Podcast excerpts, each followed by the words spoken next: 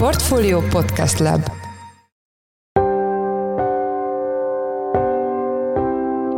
Mindenkit üdvözlünk, sziasztok! Ez a Checklist a Portfolio podcastje november 16-án csütörtökön. A mai műsor első részében a gázai háborúval foglalkozunk. Azt járjuk körbe, hogy mi alapján lehet arányosnak, vagy éppen aránytalannak tartani a Hamas október 7-i terrortámadására adott izraeli választ, és azt is megnézzük, hogy megáll-e a népírtás vágya, amit egyre többen emlegetnek. Az izraeli támadások ugyan úgy tűnik, hogy nagyon magas számú áldozatot okoznak, de egyértelműen tűnik, hogy nem az a céljuk, hogy megsemmisítsék a palesztin népet.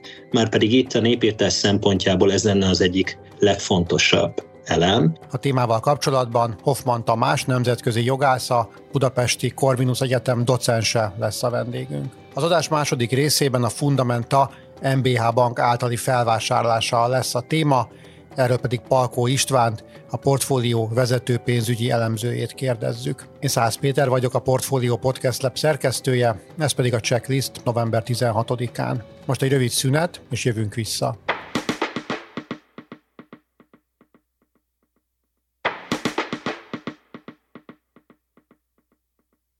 Következő beszélgetést Forrás Dávid, a Portfolio Podcast szerkesztője készítette.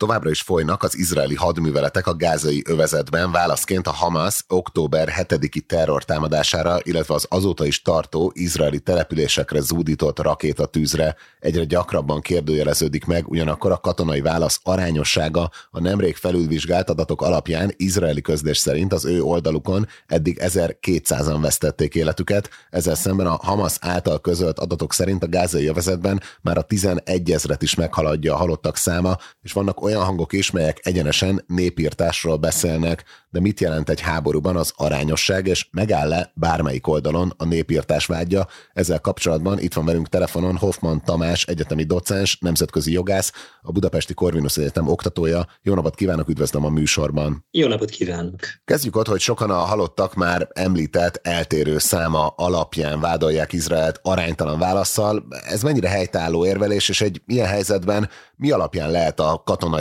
csapások arányosságát vizsgálni?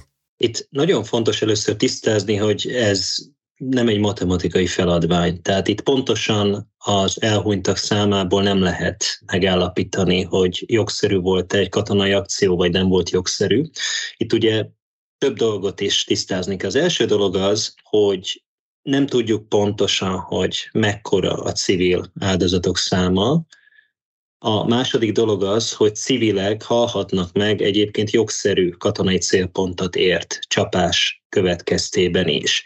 Tehát önmagában attól, hogy sajnos valóban úgy tűnik, hogy magas a polgári lakosság körében bekövetkezett áldozatok száma, még nem lehet automatikusan azt mondani, hogy egy katonai akció aránytalanul meghaladná az elérni kívánt katonai előny mértékét. Ugyanakkor azonban vannak olyan momentumok vagy aspektusok, amelyek arra engedhetnek következtetni, hogy talán Izrael sokszor mégiscsak egy aránytalanul erőszakos lépést tett.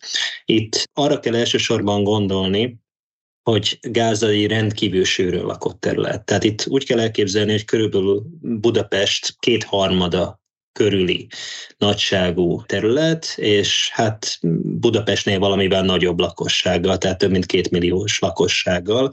Ezen a hihetetlenül sűrűn lakott területen belül gyakorlatilag rendkívül nehéz úgy katonai célpontot támadni, hogy ha nem lehet nagyon körültekintő elővigyázatossági intézkedéseket alkalmazni, akkor ne halljon meg óhatatlanul sok civil. Itt sokszor úgy tűnik, mintha Izrael nagyon széles körű például bombázást hajtana végre, amelyek óhatatlanul jelentős számú polgári áldozatot követelnek. És ez mit jelent, hogy a teljes hadművelet, illetve a konkrét csapások esetében is vizsgálni kell ezt a típusú arányosságot? Igen, az arányosságot több szinten kell vizsgálni. Tehát egyrészt meg kell vizsgálni azt, hogy az arányosság úgynevezett most nem akarok nagyon sok latin kifejezést használni, de úgynevezett jus ad bellum szinten arányos. A jus ad bellum az azt jelenti, hogy az erőszak általános alkalmazása szempontjából arányos-e. Tehát itt Izraelt érte egy támadás a Hamas részéről, és azzal arányos elhárító akciót alkalmazhat. Ez az arányosságot lehet tágan is értelmezni, tehát úgy, hogy akár a Hamas által gyakorolt veszélyt is elháríthatja. Ez az első szintje az arányosságnak. A második szintje az arányosságnak az a harcok szintjén történő arányosság, az, amikor katonai célpontok támadása során mekkora úgynevezett járulékos vesztesség elfogadható. A járulékos vesztesség az a legitim katonai célpont támadása során bekövetkező civil sérülés, halálos áldozat, stb. Na most itt lehet, hogy az első szintű arányosságot nem feltétlenül lépi túl Izrael, bár ezzel kapcsolatban is lehet vitatkozni, de azt gondolom, hogy az egyes célpontok támadása során úgy tűnik kívülről, hogy az elfogadhatónál esetleg jóval nagyobb számú civil áldozat van. De még egyszer mondom, hogy bizonytalanul kell fogalmaznom, mert egyrészt nem tudjuk pontosan, hogy milyen katonai célpontokról beszélhetünk. Ugye itt tényleg két narratíva van. Tehát az izraeli oldalról nyilván azt mondják, hogy kizárólag katonai célpontokat támadnak, azon belül is csak kiemelt katonai célpontokat. Palesztin oldalról pedig nyilvánvalóan azt mondják, hogy itt rendszeresen terrorbombázások zajlanak, amelynek során a polgári lakosságot is támadják. Ezt itt kívülről a jelen információk alapján nem lehet egyértelműen eldönteni, tehát ilyenkor mindenképpen spekulálni kell. És mit gondol a népírtás vágyáról? Ezt ugye már voltak, akik megfogalmazták az október 7-i események kapcsán is, de talán az izraeli válasz esetében ezt többen dobják be a diskurzusba. Egyáltalán mit jelent a nemzetközi jogban, hogy lehet körülírni magát a népírtást? A népírtás egy rendkívül szűken definiált nemzetközi bűncselekmény, amit 1948-ban a népírtás elleni egyezmény definiált, és azóta változtatás nélkül mindig ugyanúgy használnak a nemzetközi jogban. A népírtás az egy nemzeti, etnikai, fai vagy vallási csoport részleges vagy teljes elpusztításának szándékával végrehajtott cselekmény lehet. Itt ötfajta elkövetési magatartás sorol föl a népírtásáni egyezmény, ezek egyike például az emberek megölése, vagy a lakosság olyan életfeltételek közé szorítása, amely a pusztulásokhoz vezethet. Na most, hogyha ezt a szűk fogalmat alkalmazzuk erre a konfliktusra, akkor szerintem teljesen egyértelmű, hogy egyik fél sem vádolható népírtás elkövetésével, még a Hamas cselekmények közelebb állnak ehhez, hiszen látjuk, hogy október 7-én hát egy egészen brutális olyan támadássorozat volt, amelynek egyik fontos alkotóeleme a civilek minél nagyobb számban történő megölése volt, de azt gondolom, hogy ez sem minősíthető népírtásnak, mert teljesen egyértelmű, hogy a Hamas ezzel a támadásával reálisan nem tudta még csak megpróbálni sem megsemmisíteni a zsidó népet. Na most fordítva is ez a helyzet, az izraeli támadások ugyan úgy tűnik, hogy nagyon magas számú áldozatot okoznak, de egyértelműen tűnik, hogy nem az a céljuk, hogy megsemmisítsék a palesztén népet. Márpedig itt a népírtás szempontjából ez lenne az egyik legfontosabb elem, az úgynevezett speciális szándék, a másik fél részleges vagy teljes megsemmisítésének szándéka, és ez úgy gondolom, hogy ez itt hiányzik. Ugye, ahogy ön is említette, nagyon nehéz ebben a helyzetben tisztán látni, így felmerül az a kérdés, hogy ha valamelyik fél el is követett háborús bűncselekményeket, akkor azt ki fogja kimondani, vagy, vagy megvizsgálni egyáltalán milyen szereplők ellen indulhat ilyen típusú eljárás? Ha azt nézzük, hogy van-e olyan nemzetközi bírói intézmény, amelynek joga van kivizsgálni, és adott esetben nyilvánvalóan, hogyha a gyanúsítottak a kezére kerülnek, büntetőjárás lefolytatni, akkor itt van a Nemzetközi Büntetőbíróság. A Nemzetközi Büntetőbíróságnak már évek óta tagja Palesztina, mint állam, és ennek következtében a Nemzetközi Büntetőbíróságnak joga van eljárni akár a palesztinok által más országokban elkövetett nemzetközi bűncselekmények kapcsán, akár a palesztin területeken elkövetett nemzetközi bűncselekmények kapcsán. Tehát ebből a szempontból a Nemzetközi Büntetőbíróságnak joga van mind az október 7-i cselekmények vizsgálatára, mind az azt követő különböző mm, potenciális nemzetközi bűncselekmények kivizsgálására. Ugye amit felmerülhet, az, mint mondtam, én a népírtás kizárnám, de háborús bűncselekményeket, illetve emberiességelni bűncselekményeket amiket potenciálisan elkövetettek. Alapvetően a Nemzetközi Büntetőbíróság egyéni büntetőjogi felelősséget vizsgál, tehát azt nézi, hogy ki követett el potenciálisan nemzetközi bűncselekményt, és az illetőt megpróbálja felelősségre vonni. Annyit hozzátennék, hogy a Nemzetközi Büntetőbíróság a leginkább felelős személyekkel szemben próbál eljárásokat kezdeményezni, tehát itt nem az egyszerű közkatonáról van szó, vagy nem az egyszerű Hamas milicistáról van szó, aki elsősorban a bíróság látókörébe kerülhetne ebben az esetben, hanem elsősorban a vezetőkről, tehát a katonai és a politikai vezetőkről van szó,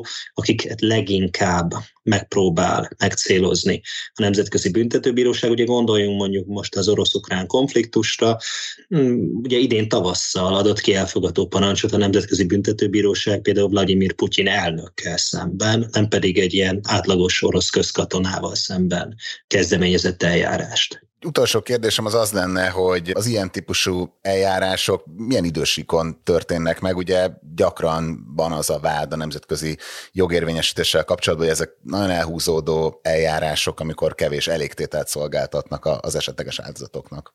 Ez nagyon sokszor igaz. Ugye viszont egy dologról mindenképpen beszélni kell, még pedig az, hogy a nemzetközi jog az úgy működik, hogy az államok együttműködnek az érvényesítése, a kikényszerítése érdekében. Na most, ha van egy olyan szituáció, mint a második világháború után, amikor ugye elfoglalják Németországot, elfoglalják Japánt, akkor a feltételezett háborús bűnösöket azonnal kézre lehet keríteni, és azonnal felelősségre vonni. Ha viszont a feltételezett bűnelkövetők, azok egy olyan országban tartózkodnak, amelyik nem akar együttműködni a Nemzetközi Büntetőbírósággal, akkor lehet, hogy hosszú évekig kell várni, amíg valami történik.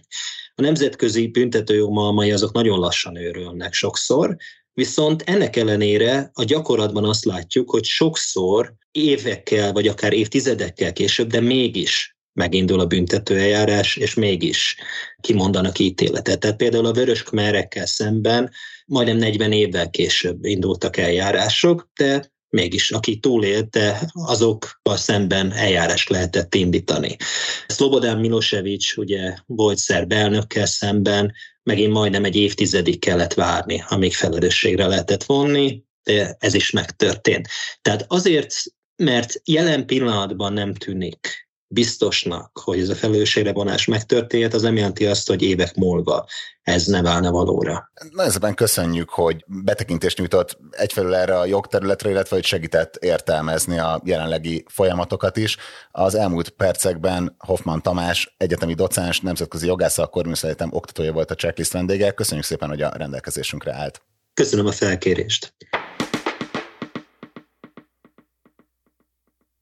Hamarosan jövünk vissza mai második témánkkal, ahol Palkó István a portfólió vezető pénzügyi elemzője lesz a vendégünk, és arról fogunk beszélni, hogy az MBH Bank felvásárolta a Fundamenta lakáskassa nagy részét. De előbb egy rövid szünet.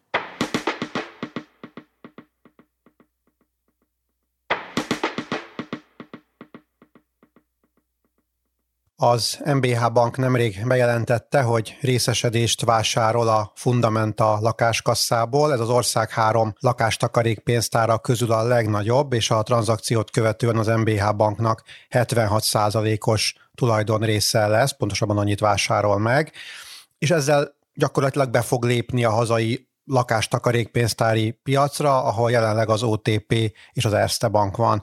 Hogy ennek a felvásárlásnak milyen hatásai lesznek, arról Palkó Istvánt, a portfólió vezető pénzügyi elemzőjét kérdezzük, aki itt is van velünk. Szia István, üdvözöllek a műsorban. Szia Péter, köszöntöm a hallgatókat. Elsőként tisztázok, hogy ki volt eddig a Fundamenta. 90-es évek óta szórt tulajdonosi szerkezete volt a Fundamentának.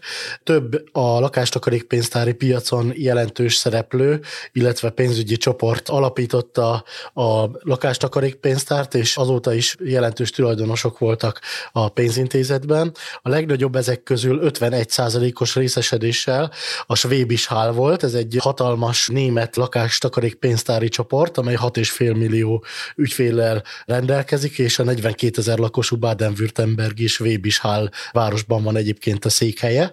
Rajta kívül osztrák, illetve német lakástakarékpénztári, illetve egyéb pénzügyi csoport is szerepel a nagyobb tulajdonosok között, legalábbis azok között, akikkel most megállapodott az MBH bank. Összesen három tulajdonossal állapodott meg, ők képviselnek 76%-os tulajdonrészt a lakáskasszában.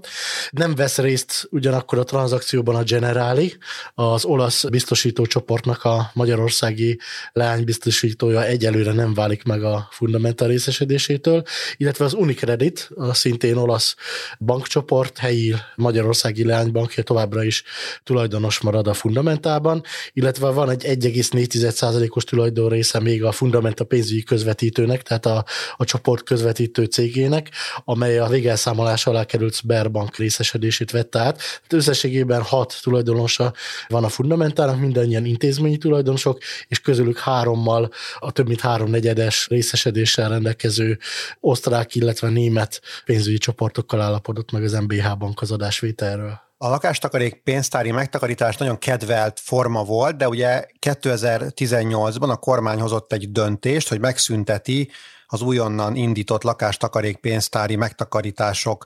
30%-os állami támogatását. Most akkor mekkora cégről beszélünk, és egyáltalán mivel foglalkozik most a Fundamenta?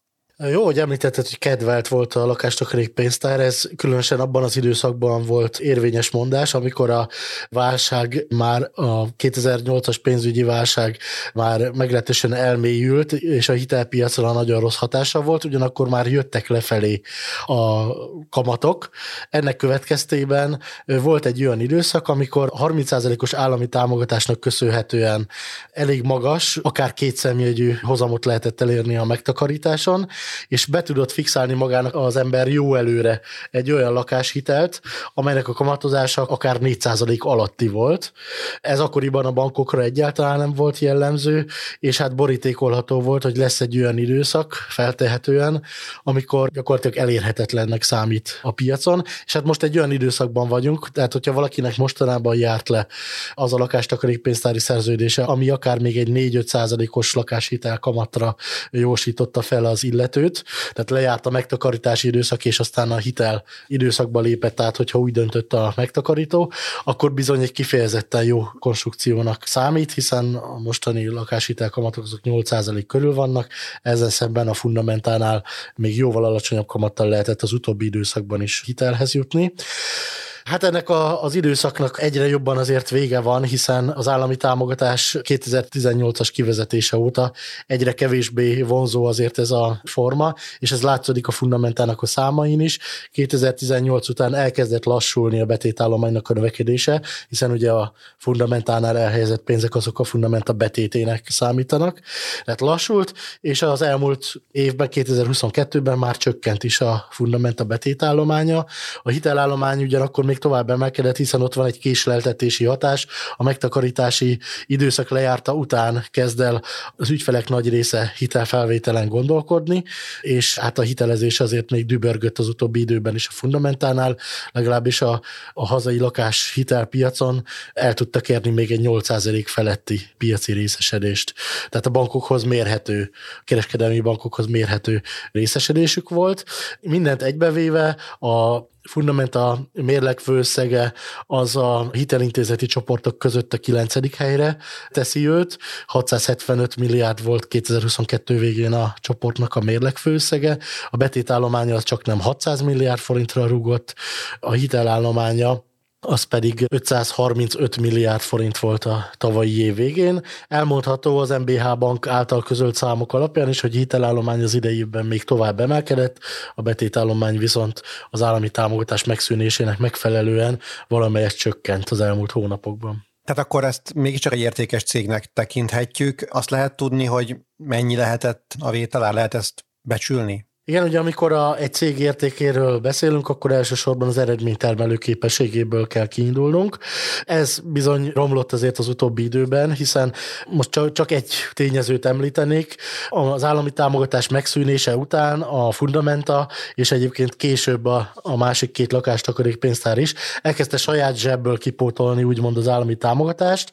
Tehát a, ugye ez egy befizetés arányos támogatás, ami nem jelent automatikusan tőkére vetített hasonló mértékű hozamot, tehát a 30%-os állami támogatás korábban sem jelentett 30%-os éves hozamot, hiszen nem a tőkére kell ezt vetíteni, hanem a befizetett összegre, de például egy négy éves futamidő alatt ez még 10% fölötti évesített hozamot jelentett a fundamentálnál is. Hát ezek a nagy összegű támogatások, ezek nem csak, hogy megszűntek, de azért ekkora összeget nem is nagyon képesek mindenki számára pótolni a lakástakarékpénztárak, bár előfordul 30%-os bónusz, de azért nem ez a jellemző, inkább a 10 15-20 százalékot tudnak kifizetni, de ezt saját zsebből kell kifizetniük. Ennek megfelelően a kamat ráfordításaik a, a lakástakarékpénztáraknak jelentősen megemelkedtek az utóbbi időben, így az eredménytermelő képesség is csökkent, és hát aztán sok más tényezőt is sorolhatnék, de talán ez az a leginkább megfogható tényező, ami révén a korábbi 7, akár 8 milliárd forintot megközelítő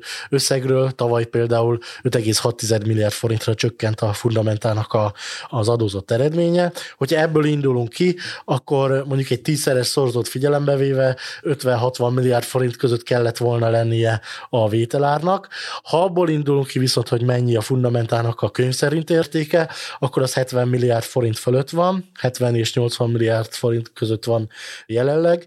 A bankszektort, a bankpiac szereplőit azt jellemzően mostanában nagyon nagy átlagot tekintve egyes paper BV-vel szokták adni-venni, tehát a könyv szerinti értékük körül szokták.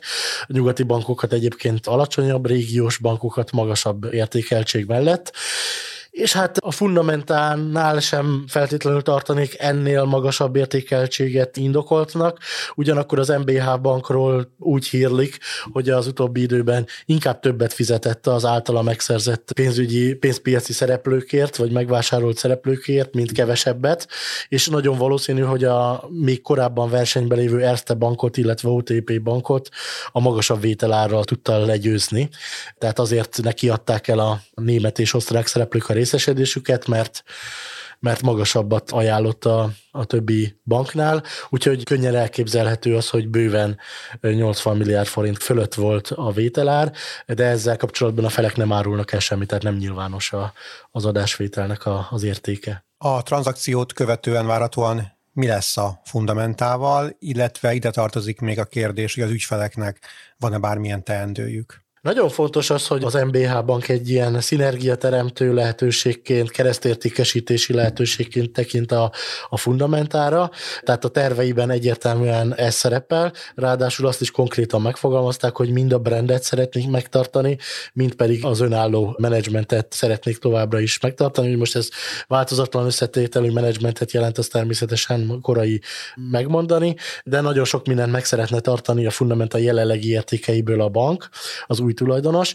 és hát ezek közül az értékek közül azért érdemes megemlíteni a személyi bankárhálózatot, amelynek a pontos létszámát nem árulja el a Fundamenta üzleti titokként kezelve, de több száz főről lehet szó, és hasonló méretű lehet, mint a legnagyobb hazai életbiztosítók, például az NN vagy a, Generali függőügynöki hálózata. Tehát itt is függőügynöki hálózatról van szó, tehát kifejezetten a fundamentát, illetve az általa vállalt forgalmazott termékeket értékesíti. Első helyen természetesen továbbra is a lakástakarékpénztári szerződések állnak.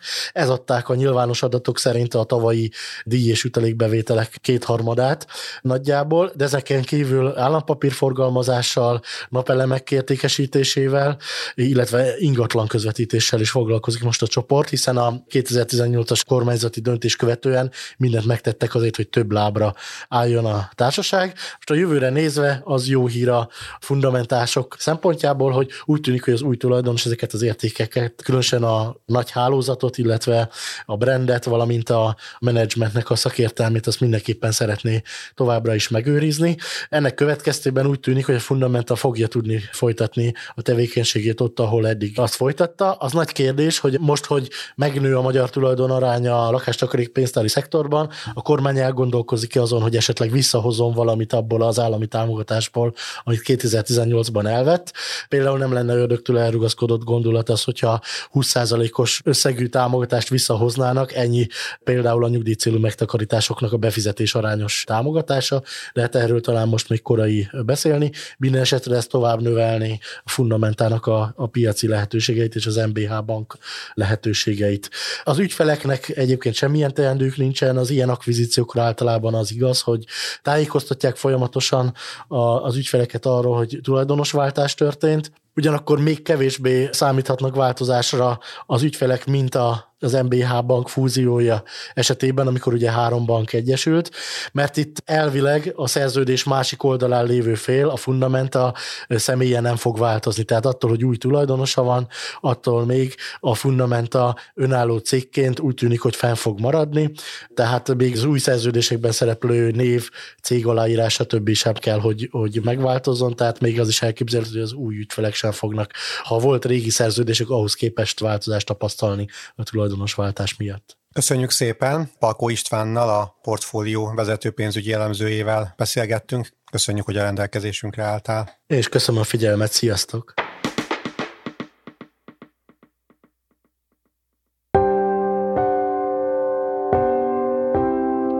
Ez volt már a Checklist, a Portfólió munkanapokon megjelenő podcastje. Ha tetszett a műsor és még nem tetted volna, iratkozz fel a Portfólió Checklist podcast csatornájára valamelyik nagyobb platformon, például Spotify-on, Apple vagy Google Podcast-en. Ha segítenél nekünk abban, hogy minél több hallgatóhoz eljussunk, akkor értékelj minket azon a platformon, ahol ezt a mai adást is meghallgattad.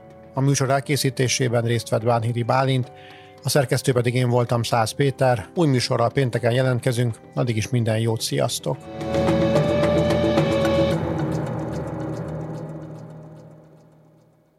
Reklám következik.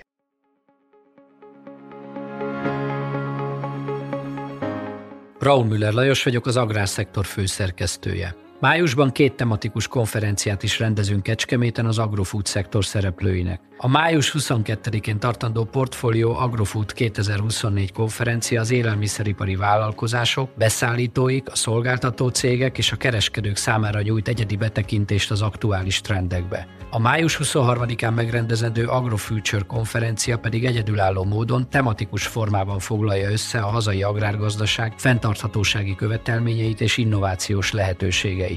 Jöjjön elő is, részletek és jegyek a portfolio.hu per rendezvények oldalon.